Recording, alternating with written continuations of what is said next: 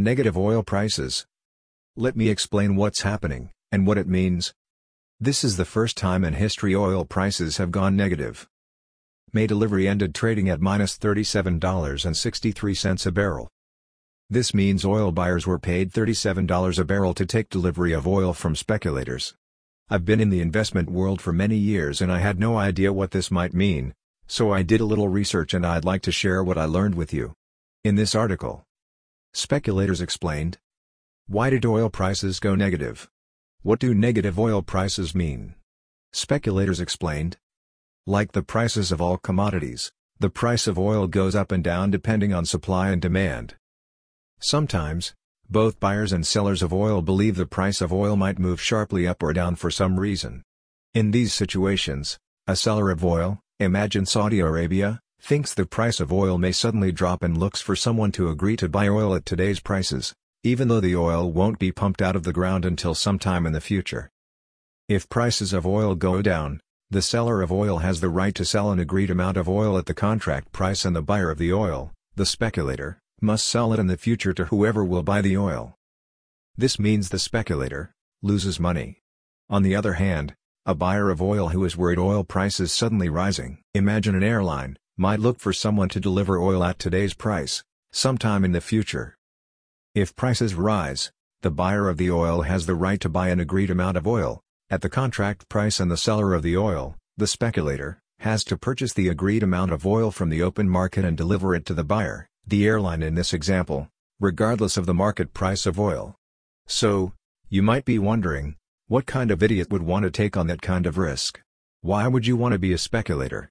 Well, speculators don't pump oil and they don't use oil. They are gamblers. The only way for them to make money, since they neither pump or use oil, is to speculate. So, if an oil producer agrees to sell oil at today's price, the contract price, to a speculator who believes the price of oil will rise and in a couple of months, the price of oil rises, a speculator can sell the oil contract to a company that needs oil, at the spot price. The oil producer delivers the oil to the company that needs the oil and the speculator keeps the difference in price as a profit. On the other hand, if an oil producer agrees to sell oil in the future for a set price to a speculator who believes the price of oil will fall in a couple of months and the price of oil falls, a speculator can buy the oil at a higher price, the contract price, and sell the oil to a company that needs the oil at a lower price, the spot price. The oil producer delivers the agreed amount of oil to the company that needs the oil and the speculator keeps the difference in price as a profit. Simple so far, right? Why oil prices went negative? As you are probably aware, Russia and Saudi Arabia have been in an oil price war.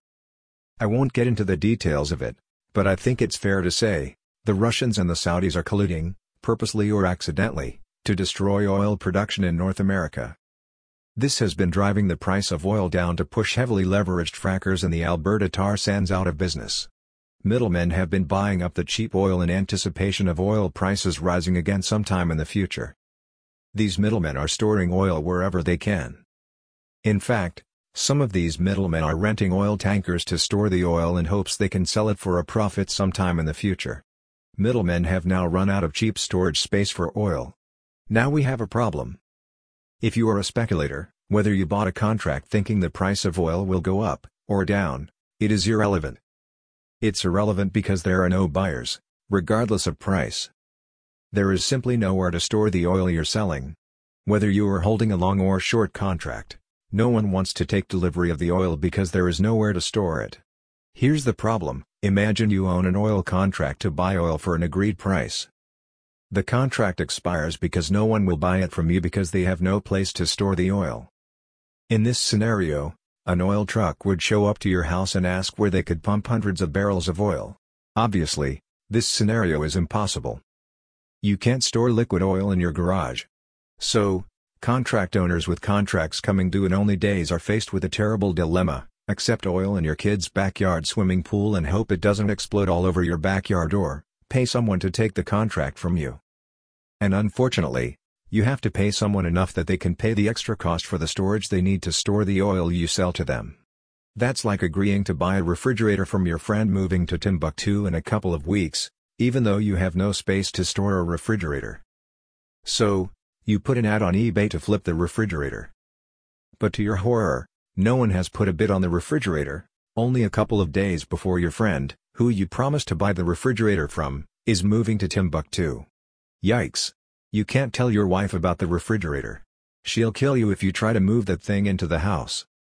There's no space. So, you get desperate. You put an ad on Craigslist, the ad reads something like this. Wanted, anyone who wants to be paid to take a refrigerator away from my house. First come, first served. Name your price.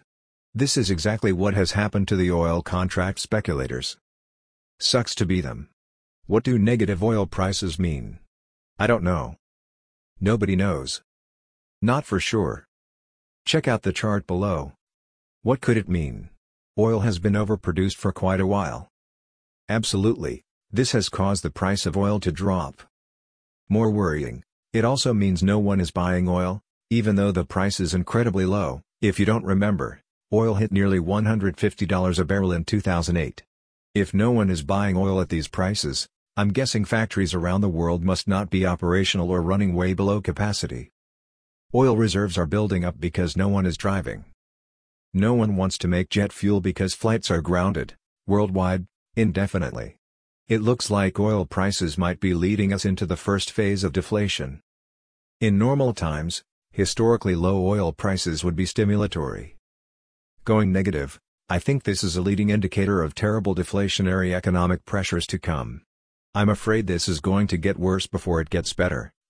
Your thoughts in the comments section, please. No reasonable idea will be ignored. Disclosure, please seek professional advice before making any investment decisions. I'm Edward Iftity. If you'd like to learn more about disruptive investing, I encourage you to read more at www.blockchain.asia.